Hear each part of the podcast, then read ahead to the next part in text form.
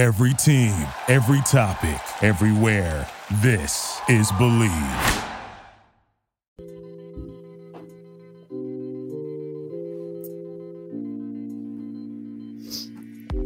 All right, everybody. Hello and welcome to the latest edition of The Pump Fake. Jared Bailey, joined by someone I've looked up to for a long time, and I'm glad to call him a professional friend, Mike Tanier. It's good to say. Hold on, actually, okay. We're matching now. Ah, I love it. Meme is spreading. You look like Jamiroquai when you wear it. Like a what? Like Jamiroquai. Who's that? I'm I'm off the podcast. I'm leaving. Jamiroquai, uh, uh, Virtual Insanity, the, the soul singer from the nineties. You played me in with what sounded like In the Air Tonight with Phil Collins, but without the drums.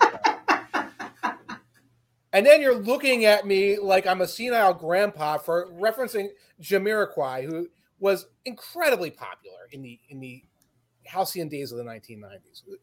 I don't know how to spell it, but Google it. It's okay. Like, yeah. I'll just, hey, Siri it. Yes. Okay. That'll work. That'll work. Yeah. You'll love it. You'll you'll become addicted to the to the light, funk, and soul of Jamiroquai. Light, funk, and soul. All right, I'll give it a go. I'll give it a go. I promise. Yes. Um, how are you? It's good to see you. I was fine until you didn't know who Jamiroquai was. I'm sorry. I'm des- the desiccated husk of a of a of a of a dying man. But I was well right up until that moment. uh, I got this because it uh it reminded me of the show Peaky Blinders, and it was like twenty bucks at a like homemade uh, clothing store, and I liked it. So, but. Uh, It, it makes me feel good that I can twin with you to a degree. We can twin it a little bit. Whenever I try to find another hat, they seem a little poofy on my head. I, I went nice and flat against. Yeah, I was gonna say that is. How, have you had that same one just forever? It's been. It was spent like an entire Super Bowl week in my back pocket at one point. So yeah, oh, it's a little broken in. All right, makes sense. But uh, no, it is. It is good to see you. Um, I did say that I had uh, a stat to lead off the show with, and Nate Tice tweeted this out that uh. Ben Roethlisberger and Justin Herbert both had the same percentage of pass attempts traveled twenty or more air yards in twenty twenty-one at ten point four percent, which is tied for twenty-second in the N F L last year. And just for more context, uh, Justin Herbert, six hundred seventy-two pass attempts last year, Ben Roethlisberger, six hundred five. So there might be a little bit discrepancy there, but it's not as if it's, you know, ginormous. Right. Yeah, and I, and I, I looked it up. As soon as I saw Nick Tice, I looked it up. So Herbert completed twenty-seven of sixty-one. For nine hundred seventy-three yards. So twenty-seven of sixty-one. Roethlisberger, eighteen of fifty-nine for six thirty-three. So almost the same amount of pass attempts. Herbert had nine more completions. Right.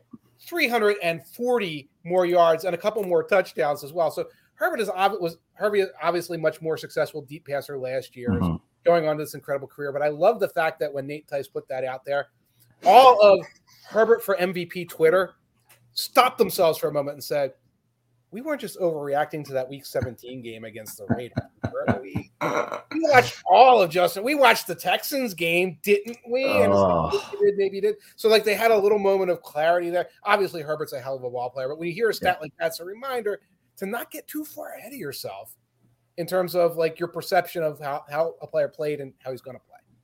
How do you feel about the Chargers going into this year? I feel like we drink the Chargers Kool-Aid every year.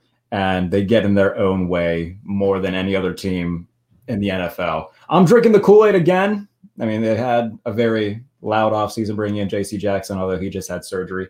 Yeah. Uh, they say it's minor, but, I mean, anytime you got a guy who's going to more than likely miss week one um, against a division rival, by the way, I mean, that's that's not nothing. Bringing Khalil Mack as well, uh, who, you know, might be past his prime, but still a solid guy that can give you some some good value off the edge and as a run stopper as well. Derwin James just got extended. Like it's been, there's been a lot of stuff happening for the Chargers. Uh, are we buying into them? Yes or no? Well, I mean, there's no Kool-Aid when the Buffalo Bills are, are selling the White Claw. You know, that's it. It's like, right, who are you going to pick them over the Bills? I mean, I guess you can, but why? Because how many of these guys are going to take this leap? You mentioned the newcomers along the way. We can do the newcomer game with every single team. We can do the newcomer game with the Broncos, obviously, with Russell Wilson. We can do it with the uh, with the Raiders, with Chandler Jones and uh, uh, uh, Davante Adams, obviously. You talk about getting in your own way. The J C Jackson thing, they just they just reported he started to experience discomfort two and a half weeks ago, mm. but they had him practice through it. Now, the, I don't understand these galaxy brain young head coaches, because they're like, we're not going to play anybody in the preseason. We're not going to put them out there. It's a waste of time. It's a potential injury risk. Okay, I get it. That makes sense. Oh, but we're going to make you play on a discomfortable, uncomfortable ankle for two weeks when you're our number one acquisition of the offseason, or one of our two uh, major acquisitions of the offseason. Oh, and we play Davante Adams in the opener. Oh, and we play the uh, Chiefs on two, four days rest after that. So if you get a minor injury that requires a procedure, we might lose the first two games if you're gone. That's getting in your own way. And that's that has me like like for the Chargers to go all the way up to being Super Bowl contender, lots of things have to go right and nothing has to go wrong. This is the kind of go wrong that just says, eh, you know, take them, take them out that top tier, take them out of that top tier. In terms of the A F C West, though, I mean, obviously it was just an arms race this offseason. Chargers did a lot. Denver obviously brought in Russell Wilson. The Raiders, you mentioned uh, acquiring Chandler Jones and Davante Adams. Kansas City, I think, is the only team in there where you can look at what they did and say, okay, they stayed stagnant or maybe got worse. Yeah. Um, and then we see Patrick Mahomes just do what he's done his entire career against Washington this past weekend. Kind of remember, oh, yeah, they've got fifteen and they got Andy Reid. They got Eric Bieniemy still. They're probably going to be just fine. Uh, your thoughts on the rest of the A F C West and how this could kind of stack out as we get closer to week one? The Football Outsiders Almanac, which you can see over my shoulder there, has everybody kind of neck and neck. So, you know, I can tell you that the, the Chargers were picked to win, but win by like a tenth of a game. So it's really down to who gets hurt, who gets hot, et cetera, et cetera.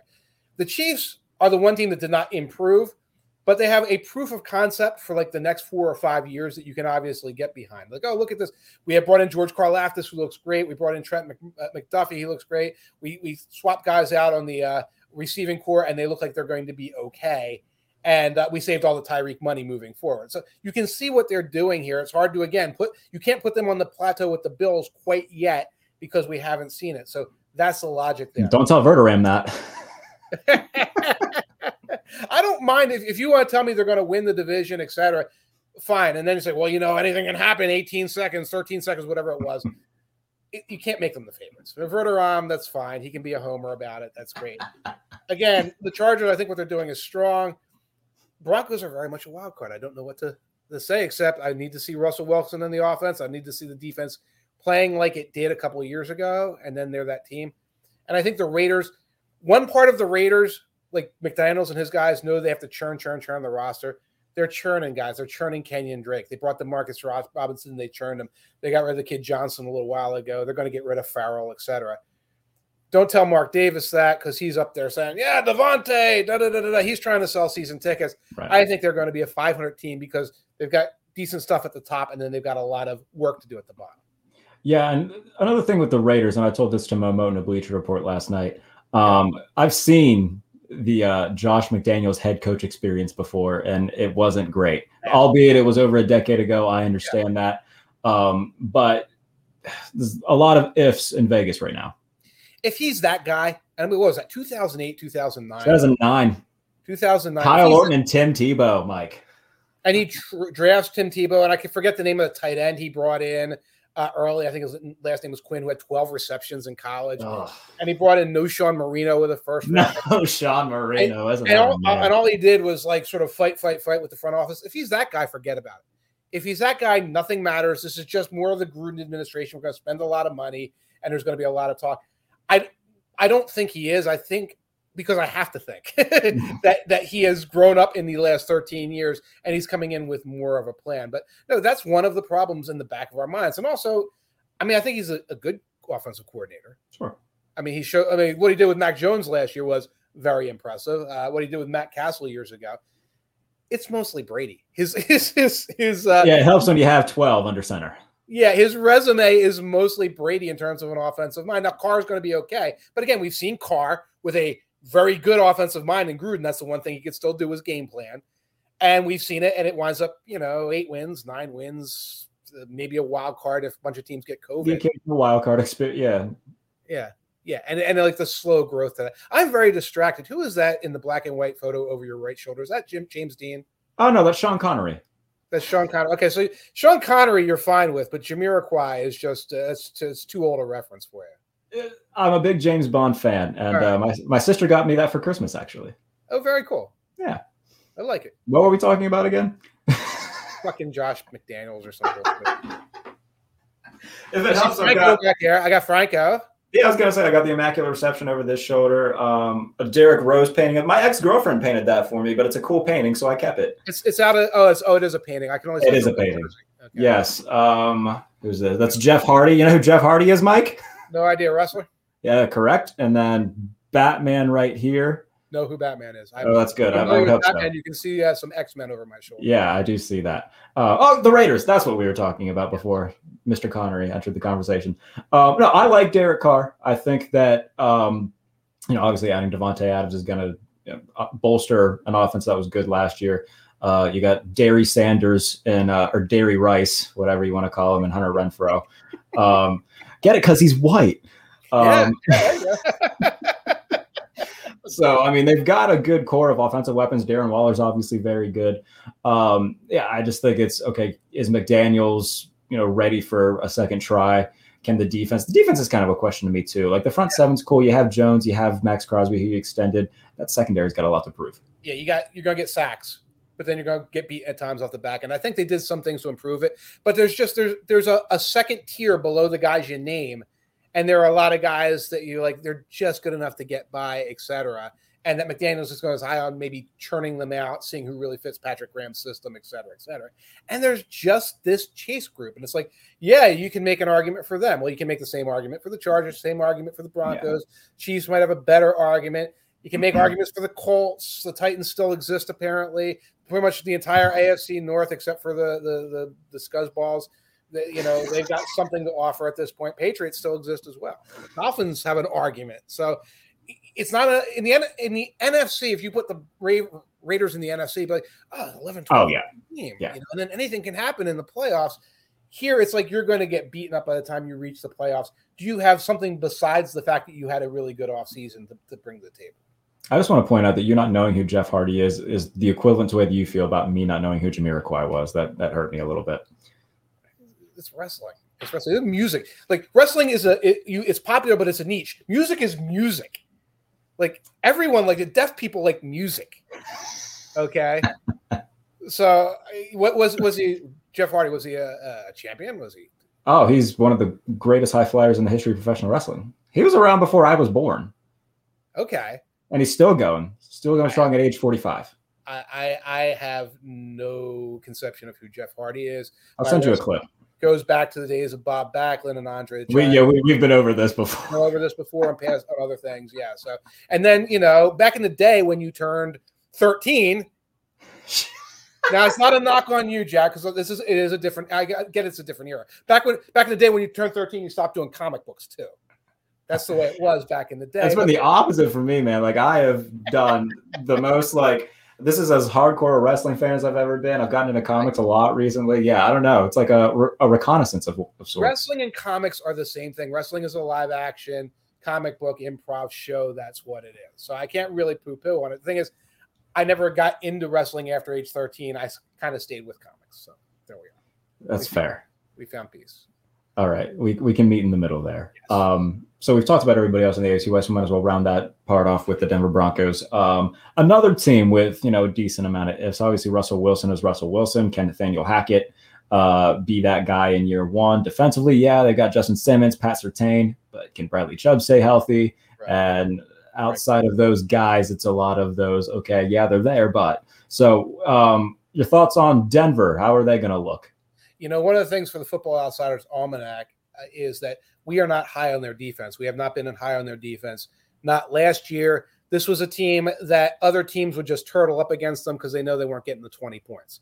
Drew Lock is the quarterback. You don't have to, like, take a lot of chances against this defense, so the defense looks better. Last year, not twenty sixteen, twenty seventeen, I'm talking about last year. Right. It was not that great a defense, and we're kind of sitting on that.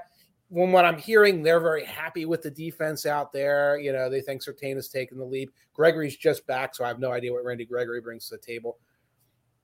It, it's hard to get like, like I can. You can give me ten wins for this team. I'll take ten wins. It's hard to get me past that when I have no sight eyes on Russell Wilson with this new offense, how it's going to look with these guys, and what that defense is going to be like. I think it's going to be certainly better than the Seahawks looked the last year or two, but it's hard to push beyond that. And Hackett is another one of these, like Sean McVay family guys. You're not going to see anybody in the preseason. So you're you're bringing in Wilson. He's obviously getting tons of reps with the starters, but he's getting no live action. We're seeing no live action to see how that works out. So we're left kind of guessing what it's going to look like, especially in the first couple weeks of the season. All right, from the A F C West, it's, it's fifteen minutes in. Let's talk about Carson Wentz, Mike.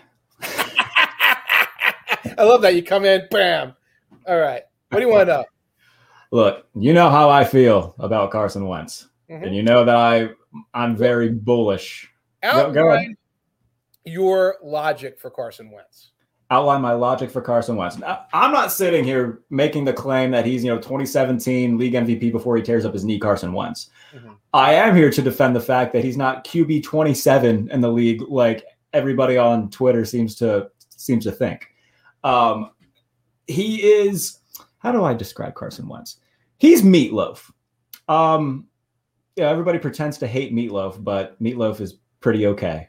Uh, talking about the food or the singer? Uh, the the food, the food. Okay. Yeah, no, I I, I myself enjoy meatloaf. Um, so I, I think, look, he's much closer to being like the seventeenth or eighteenth best quarterback in the league than he is the thirtieth. Um, and whether you like it or not, Washington fans, he's an upgrade over Taylor Heineke. And that's not to crap on Taylor Heineke. I mean, he's proven that he, you know, is a, a decent bridge guy or a high-end backup in the league. But going from Heineke to Wentz, uh, not to mention the fact, you know, this is the best quarterback Terry McLaurin's ever had. Curtis Samuel, who they signed last year, didn't really get to have a lot of because he got hurt. Uh, they draft Jahan Dotson as well. Antonio Gibson, Brian Robinson, a good set of backs. Chase Young, Deron Payne, and that entire front line of former first-round picks. There's a lot that I like about Washington. There's a hell of a lot more that I like than I don't like about the Commanders. All right. Before we get to Carson, okay, Chase Young going to miss the first four games, sure. Lingering injury.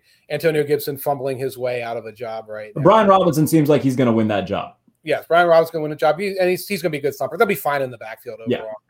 Yeah. Um, Carson was uh, Tom Pelissero, like sort of – Put the brilliant Tom Pelissero, by the way. Huh? The brilliant Tom Pelissero, by the way. Yeah. You know, he's a good quarterback, but all of this drama has to follow him around. Like, drama follows quarterbacks around. That's what you have to do. Uh, imagine having to say that about, you know, Kyler Murray. Like, we have to get rid of all this. The drama that follows Carson Wentz around is Carson Wentz. And that the fact that something goes wrong with Carson Wentz, and it's like a, a, a wrench gets into the machine, and then the machine explodes. So, a lot of Washington Commanders fans and observers have already landed on this. And I think they landed on it somewhere between this last preseason game where he just sort of had like another one of his ah, coverage sack. Like, how do you get a coverage sack in a preseason game when you're a seventh year vet? But like, if everything is perfect, Carson Wentz can be a very good quarterback. Everything is never perfect. And if anything is imperfect, it's left-handed shovel pass interception time. And it's, after the game, Carson, why did you throw that left-handed shovel pass interception, asks uh, somebody in the Washington press pool. And Carson's like, ah, you know, I don't want to get into specifics about this thing or that thing here. I just, we as a team have to get better. And the press pool stares at him like, you don't want to get into specifics about how you threw the ball into the chest of a, a defender at the goal line. You don't want – And and the players start to realize this, and the coaches start to realize this. So I, those of us who, who detract on Carson Wentz, and it, it's not me, it's his employers. Don't don't listen to me. Don't listen to Mike Tenier. He's just a, a smart ass. Listen to the G M of the of the Indianapolis Colts when he's standing there at the podium saying, look, we just need more accountability and more professionalism from the quarterback position. When he's saying stuff like that, when Irsay is doing these videos that are basically just like burn book videos about how the team is going to go in a bold new direction now that they've changed quarterbacks. Listen to this. This isn't about like, well, I broke down his D V O A or his statistics or his completion percentage. It's it's who you're going to see. And you're going to see it now in the cauldron of the Washington media where they tear up guys and bring them down pretty hard. Yeah. In a organization that has been playing the let's have a backroom skullduggery battle over shit for decades, that like chewed up R G three and Kirk Cousins, that has done this to quarterbacks who had like all of their shit about them in the past. And also Eagles go to Washington week three. There's already Eagles buses going down to Washington. Carson Wentz is going to get booed in his home cra- stadium and mercifully ridiculed. He might spend the rest of the week after that hiding under his couch like my dog in a thunderstorm, because that's who he's been for the past five years. So you can tell me about his arm? Fine. You're going to tell me he makes great throws once in a while? Fine. This is who the guy's going to be. And you're going to see either Heineke or you're going to see um, the sixth-round pick out of North Carolina. Sam Howell, the guy who the guy you don't like because he's never eaten a hamburger. Yeah, that, that's exactly why I don't love him, by the way. I don't love him because he spent his senior year just basically taking off like halfway through the first read. But that's another thing. You're going to see them probably by Thanksgiving because he's either going to hurt himself taking a sack, or Rivera's going to be like, this is it. I can't deal with this kid anymore. Or somebody on top of him, God forbid, the, the higher levels of Washington. You know, you're talking about some real geniuses. and, and Oh, absolutely. Is going to say either get that kid out of there or extend his contract seven years because I, I have something to prove. And it's just, it's, it's going to be absolute chaos in Washington. Sorry to go on a soapbox here, but I had to. I had to get my whole Wentz thing out. No, your your soapboxes are entertaining. Um, what if I I provide the uh, the counterpoint that what if he's learned from his mistakes? Oh, this time. oh, this time he learned. So twenty eighteen, twenty nineteen, he didn't learn. twenty twenty, he sees Jalen Hurts walk into the. Oh, uh, I, let me let me just say this. twenty nineteen, he dragged a god-awful Eagles team to the playoffs at nine and seven. That's the, that's the narrative. That's the storyline that I want you. Oh, these receivers and everything. Like the miscommunications never seem to go away. The receivers change. Other people go in there, and it always seems to be, well, why did somebody run the wrong route there? What's going on there? And and and. The common denominator, whether it's Philadelphia or Indianapolis, and you, you saw it the other day, like that looked like a miscommunication on this throw over the middle where I, I think it was Gibson or somebody got walloped. It's Wentz. So, you know, Jalen Hurts walks into the, you know, into, into the building and like he starts huffing into a paper bag, completely, completely poops the bed at the thought of having to do a competition with another quarterback, loses his mind, goes to the one coach in the world who's like, I, I am a, I can take care of you. Don't worry about it. Frank Reich is here. You're in Indianapolis. You're in a red state. Everybody agrees with you. You're- it's going to be just fine, Carson. Don't think for a second that that ain't that ain't part of it. That's completely part of it. Okay, you know you you won't have to you won't, you won't have to deal with the mask mandates oh here. Oh my God! All right.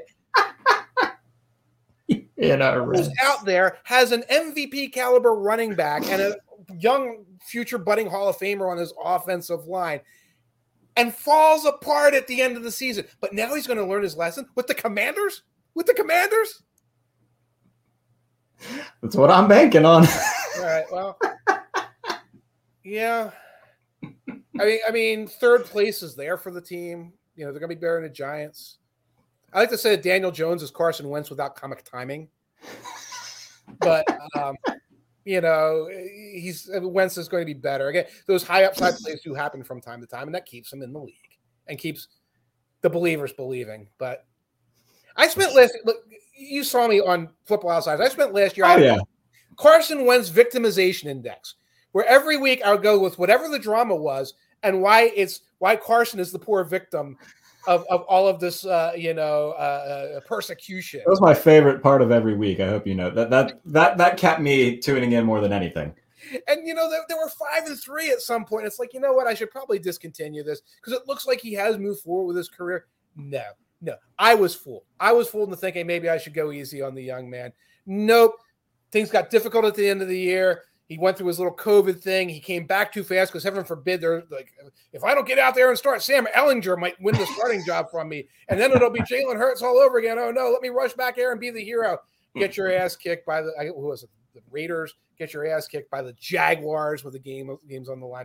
This is who you're talking about with this quarterback. Sorry, I'm holding out hope. This is. Did you put like a lot of money on this? You're a Steelers guy. What, did you put money on Washington or something? No, no, like I'm just, I don't know. I just can't quit Carson Wentz. You know that scene in Brokeback Mountain where he's, where Jake Gyllenhaal and and Heath Ledger like, I wish I could quit you. That's, that's how I feel about Carson right now. He ain't Jake Gyllenhaal. He ain't Heath Ledger. he's not he he's on like some Hulu documentary. He is not one of these legendary uh, stars. You can you can quit on him. I'll tell you one thing. It's like, especially when Football Outsiders came up. I, I was young once, you know, and and uh, well, I was early middle age when Football Outsiders started twenty years ago, and we we're always like, you know, never follow the narrative. It's a narrative, and sometimes they're like, you know what, this Carson Wentz thing is a narrative, and if you look at the stats or something else or the film, you'll see something else. Sometimes the narrative is because it really is what's happening. That's really the thing that's happening. And that, like, it, it takes a while to kind of to, to, to get that. Like, oh, sometimes everybody's saying something are right. And that's the case, I think, with Carson Wentz. All right. We can we can stop crapping on Carson Wentz. I think yeah, I, I feel bad now. I well, hey, that, bad. That's fine, because I'm about to crap on Jalen Hurts. We might as well stay in the N F C East. Yeah, like, I just don't see it with Philadelphia. Um, like, I understand, like, their defense I love, by the way. I think Nakobe Dean was a great steal for them, and I think he's going to play above what his draft position was, getting Reddick over from Carolina. Darius Slay had a very good year last year. Like, th- those pieces on defense are fine. Right. Getting an A J. Brown, I think, is going to turn out to be underwhelming for them. Not to say that A J. Brown isn't good. I love A J. Brown. I think that A J. Brown benefited a little bit, though, from a Tennessee scheme that thrived off play action, which helped him haul in a trillion deep balls for touchdowns from Tannehill. And you look at this Eagles scheme, they use play action amongst the fewest teams in the N F L. I think they were twenty-ninth in play action last year. Um, and to to keep the comparison going that I've kept going about this, um, it's great to add a, a a really good receiver, but how many times have we seen that drag a team over the hump? Like, Julio Jones played for a lot of bad teams. Larry Fitzgerald spent his career playing for bad teams. Right. Um, and Randy Moss went to the Raiders at one point. Everybody's like, oh, my goodness, the Raiders are going to be so good. And they remembered, oh, crap, Kerry Collins is our quarterback. Um, so I think that if it can happen to guys like that, this could definitely be a situation in Philadelphia where it's – we've seen this in Philadelphia, by the way, Mike, where they yeah. built a quote-unquote dream team. Thank you, Vince Young. And yeah, went – What what eight and eight that year? So that was, yeah, and yeah. and they, they had a wide receiver they brought in. Um, my gosh, who was it? They brought in a receiver that year. They brought in a receiver, a guy who I, I'm, I keep my brain keeps saying Victor Cruz. It wasn't Victor Cruz. He was still in the Giants at that point. Right. Was the other Steve Smith? It was it was the other Steve Smith. That's who it was. Yeah. Came off like a ninety catch season. He, yeah. He won something. Uh, and, and among others, and that was a mess. They also brought in T O in two thousand four, and that got – remember, we're not talking about taking a bad team and taking them over the hook. Huh. We're talking about a team with other other weapons and assets and adding a receiver. Now, uh, Aaron Schatz, Football Outsiders uh, president and founder, is picking the Eagles as a Super Bowl team. Schatz, Jesus.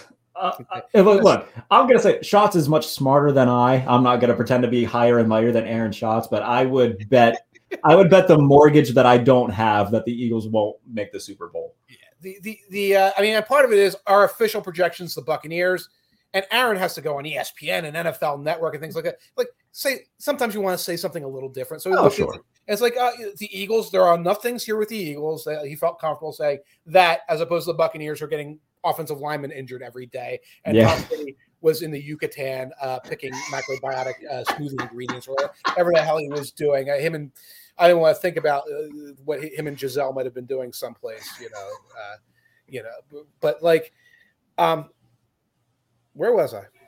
the the Eagles and Schatz picking them to be yeah, a Super Bowl team. We have a playoff projection for the Eagles. I see the Eagles as a playoff team, but when you say the argument, you know, Jalen Hurts is going to be capped at a certain level. I believe that.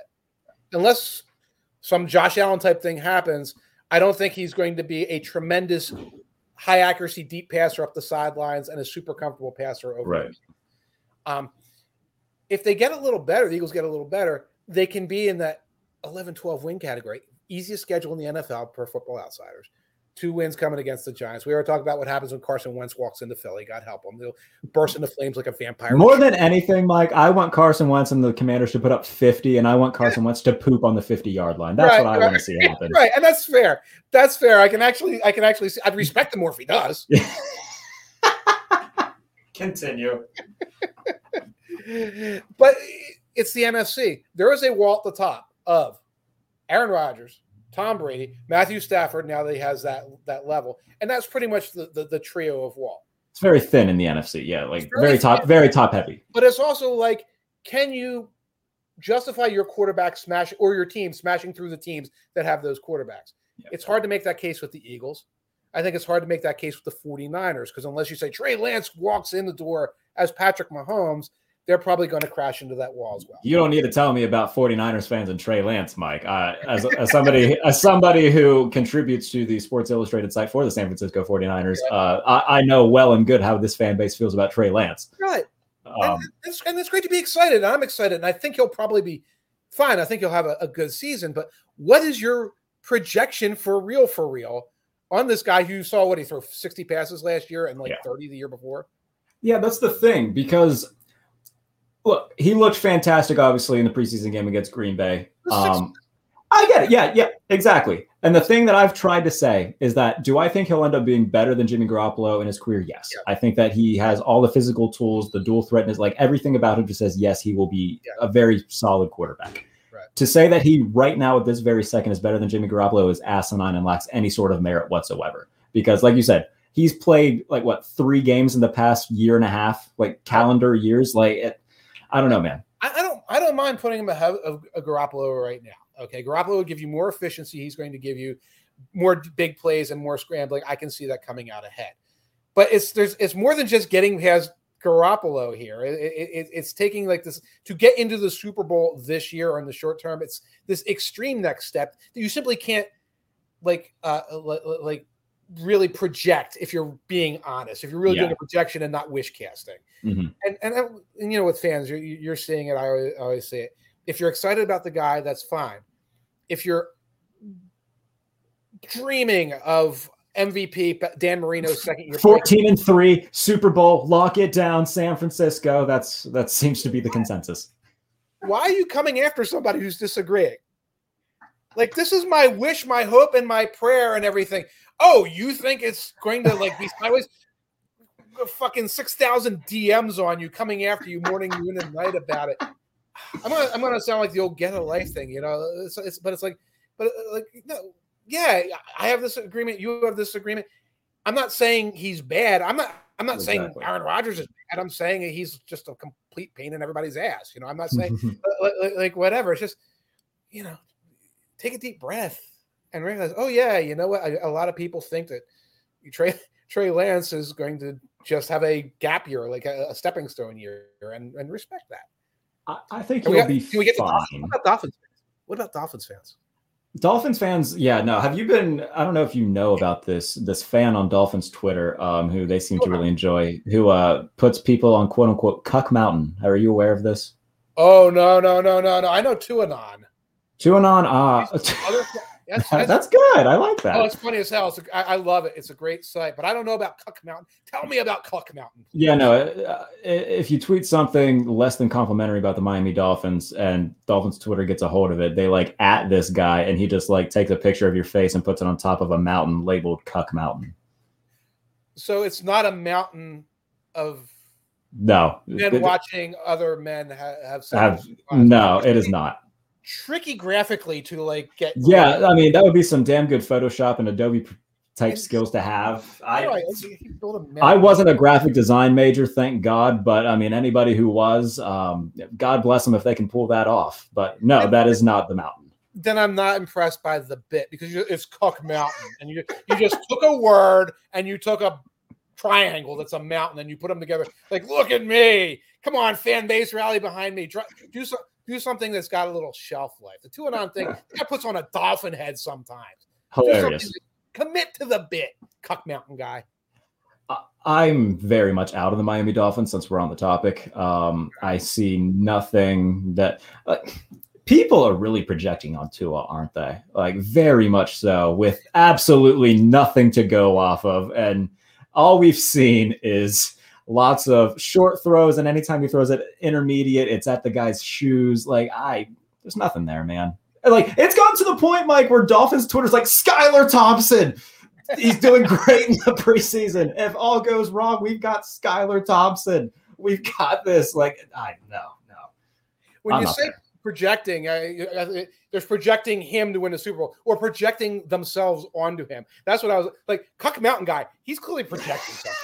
That's projecting, okay? This is what's on my mind every single day. I, oh, that, that's you, buddy. you should you should see somebody about that, man. Yeah, you're right, right, right. Uh, but but like the, the full court press, like to hear Mike McDaniel or anybody else from that organization talk to, it's like a K-pop band. It's like Tua is, is a K-pop band at this point. It's not like it's not like yeah he, he's developing. I'm seeing some signs that he's like more comfortable than he was last year, et cetera. It's like he is going to change the way you think about the R P O. He has the accuracy of a missile orbital laser. Yeah, and, and it's like, you guys are so thirsty and trying so hard. Now I, I want to be like, I saw enough things about Tua. It's like, I, I can see this guy coming around in his third year. There, there was ability here, the release and things like that. His accuracy on the short passes, you can build something off of that. When you come in here and try to tell me you haven't seen Tua for real yet. Wait till you see the real Tua. You don't like, know the real Tua. It's like you're trying to sell me a goddamn timeshare. I know, I know this this routine and his full Garoppoloization, because I remember Garoppolo. Remember the famous six interception practice? Oh yeah, yeah. It was six, and, and they, they sent John Lynch or Shanahan out there to say, you know, uh, Garoppolo is doing things every day on the practice field that few human beings on earth are capable of doing. Oh, I forgot about that quote. That was a fun time. And you know what? He's right. There are probably there are technically, objectively speaking, he's correct. Yes, ninety-six humans in the world who can play N F L quarterback. You know, more or less. Garoppolo is clearly one of them. Tua is clearly one of them. They're doing things I can't do, you can't do. Sure. Uh, the starting quarterback for my high school can't do yet.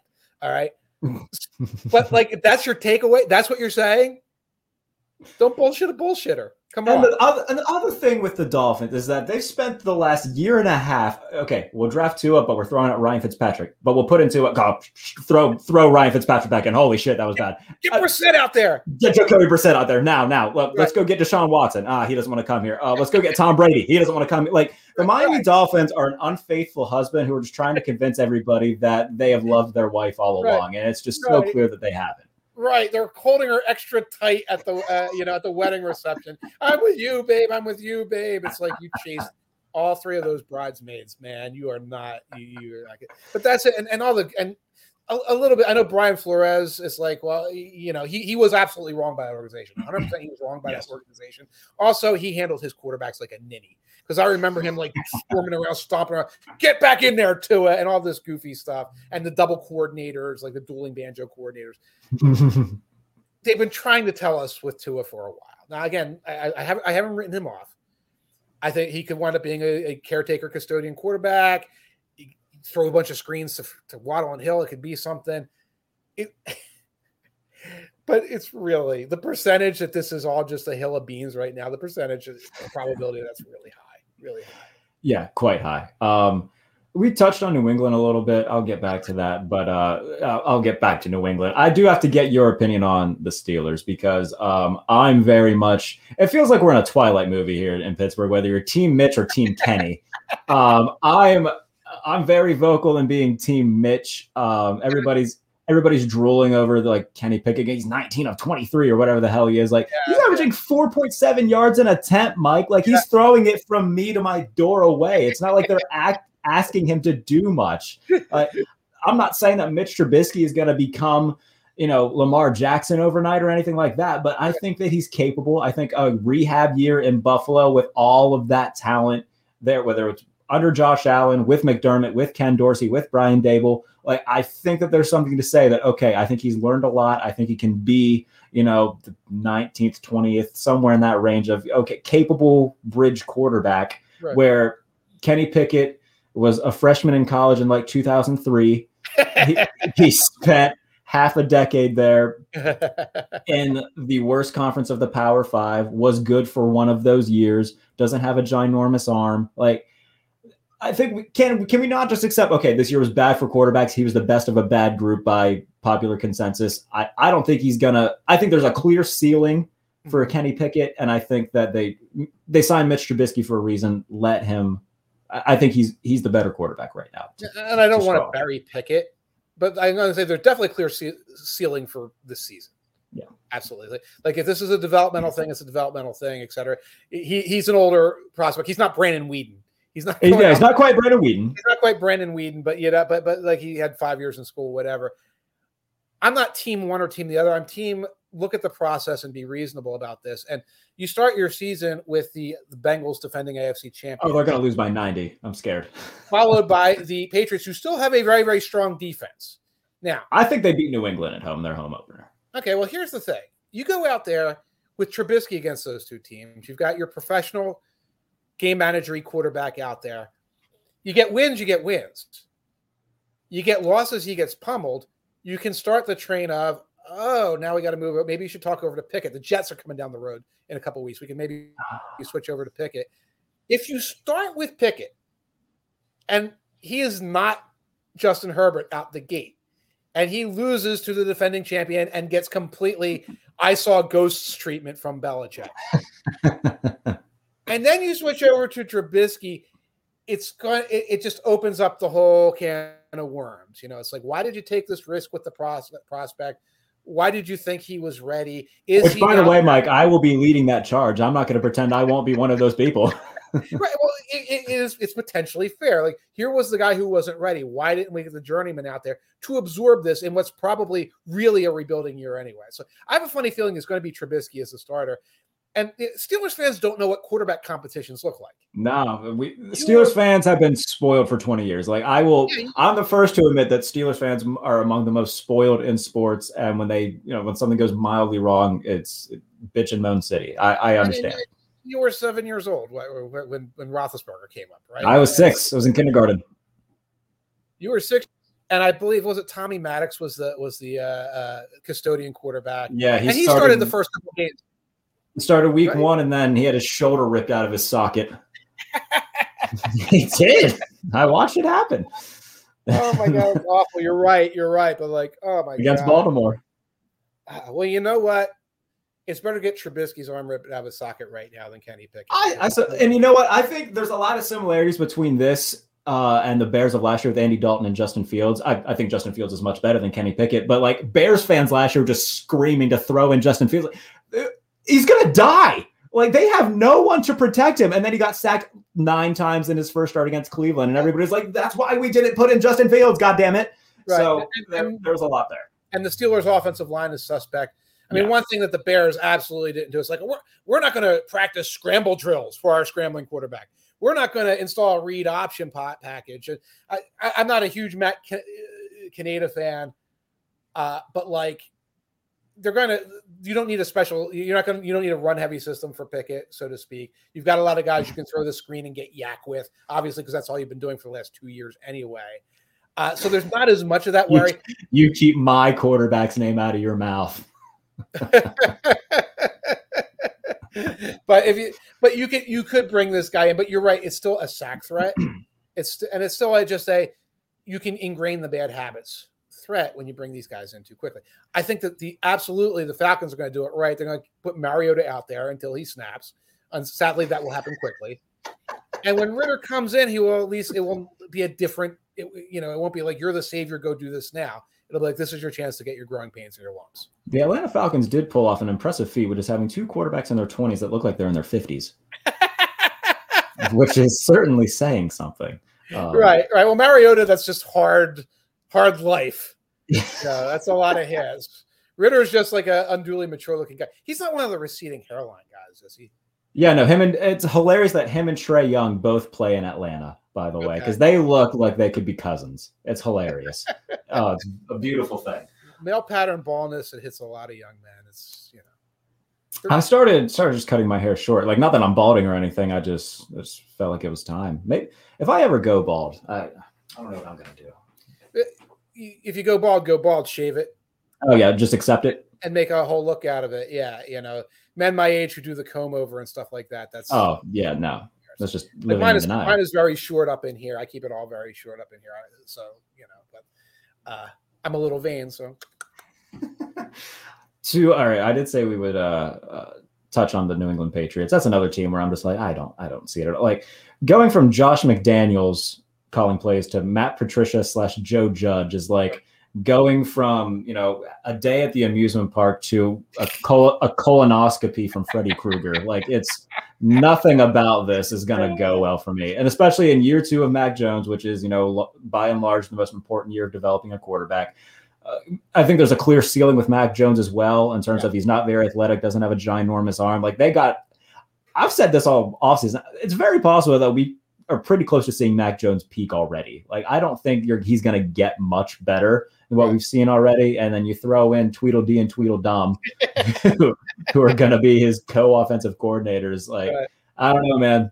I, I know that you know people seem to like their defense as well, yeah. but I, I'm pretty low on New England. I mean, I like their defense, but you talk about calling plays. Calling plays is part of it. The entire installation of a new offense. Yeah. So, so uh, Jay and Silent Matt didn't say, "Oh, here's all Josh McDaniels' game plans. We've worked with him for years.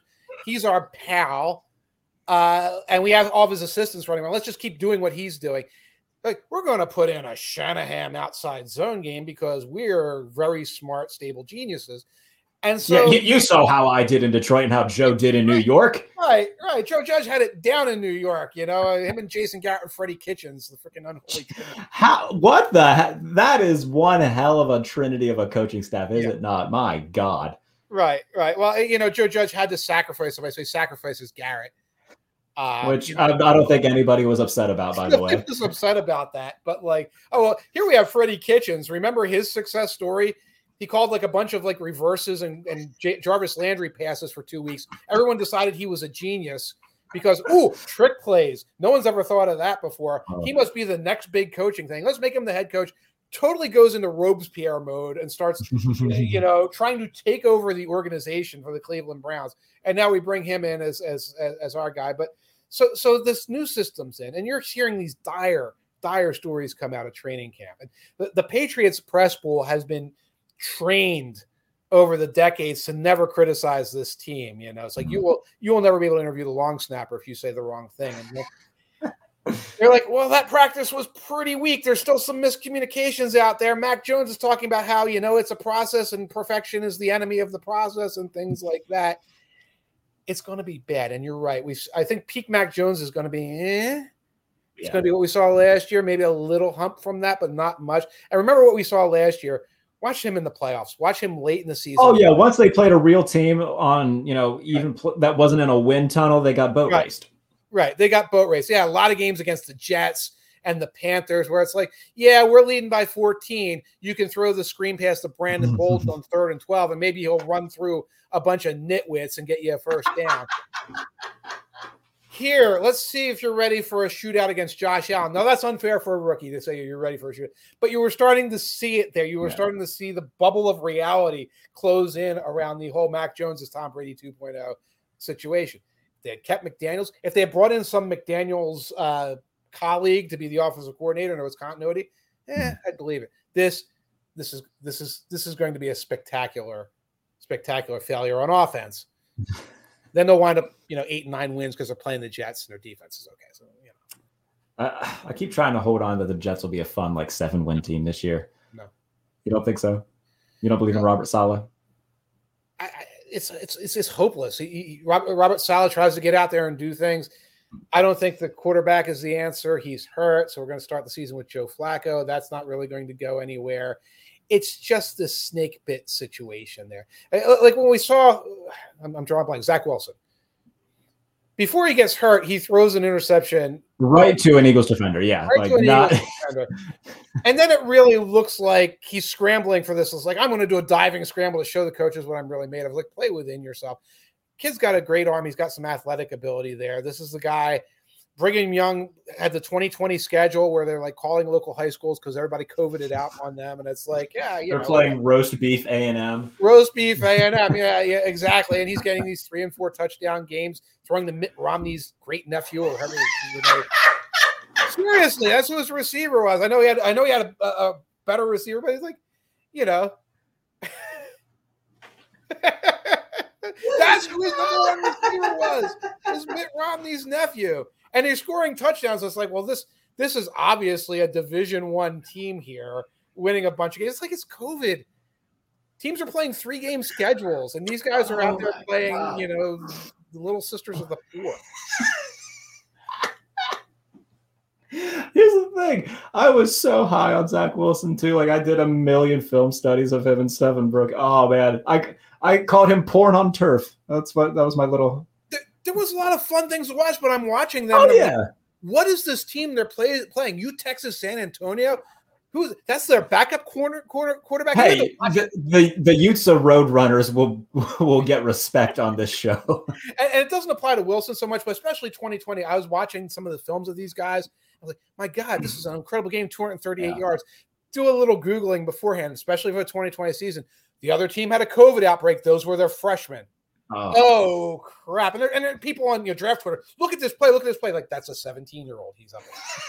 That's a seventeen-year-old. Do your homework before you run and start making gifts, guys. There wasn't as much that was Zach Wilson, but there was a little bit. Again, the athleticism was there. The deep shots were there. I was looking at like, this is – there's a lot of silly time here, guys. There's a lot of silly time, and I'm not sold on this prospect. And he had a rough rookie year, obviously, and now we don't know what we're hey, going to see. All reports that he had a damn good offseason, though.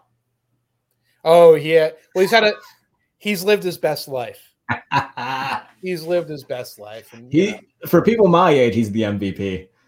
Is, is that a thing? Like, like the whole the whole cougar hunting thing. Is that is that a thing at your age?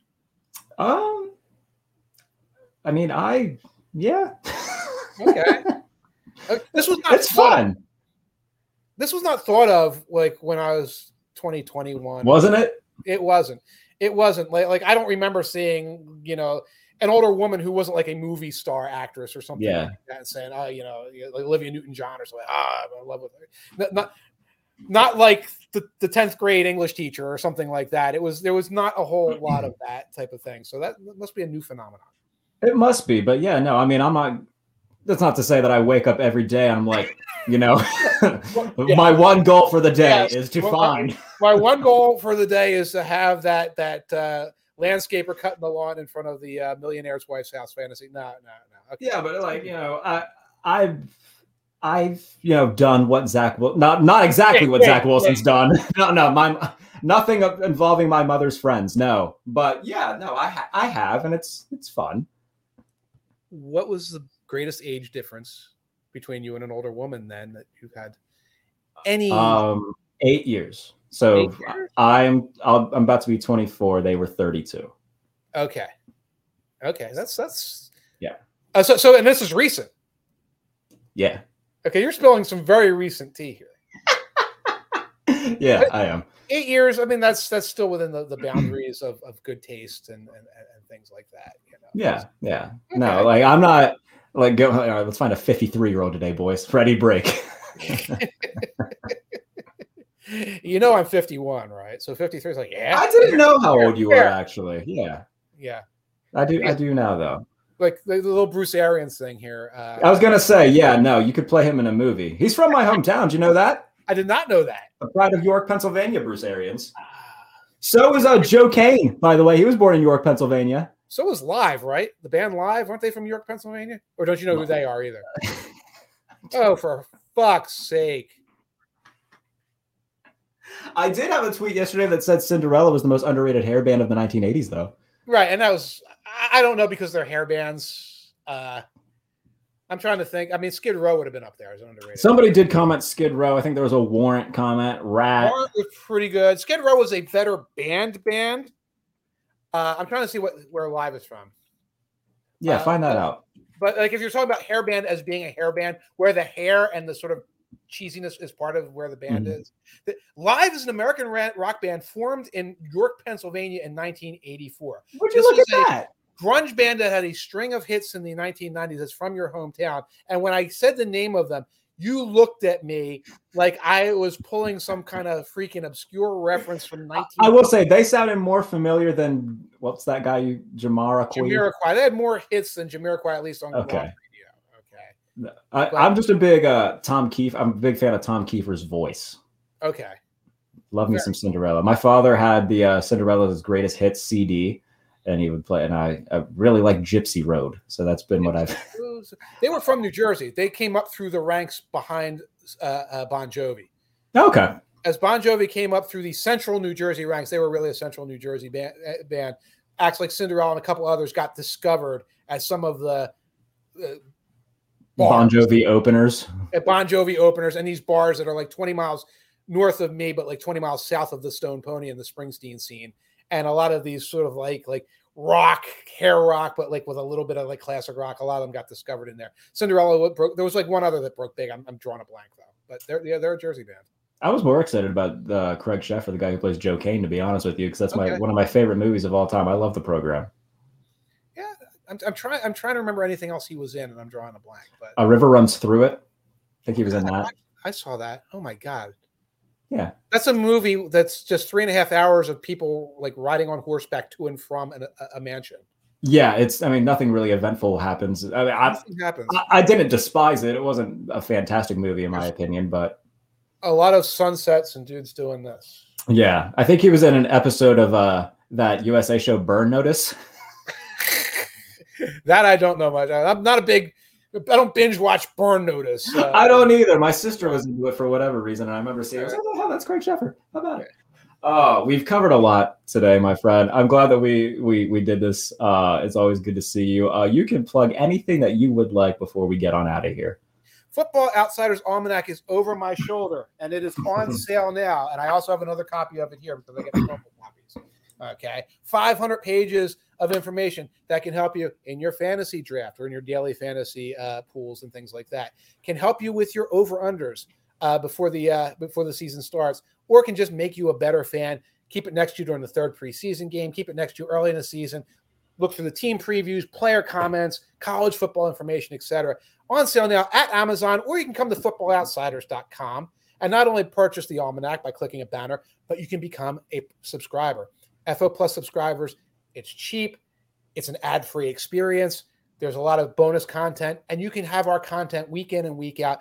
Exclusive stats you can't get anywhere else. And that's a huge help when you're trying to pick winners on Sunday morning, or you're trying to get your fantasy lineup together and saying, I wonder how this team defends number one receivers. Do number one receivers go for a couple hundred yards against their cornerbacks, or do they get shut down? We've got that. It's F O Plus. We've got picks. It's at F O Plus. Become a subscriber, become a get the almanac, and come hang out with me at Walkthrough four times a week during the regular season. I'm going to be on there, not just doing podcasts, but writing my columns.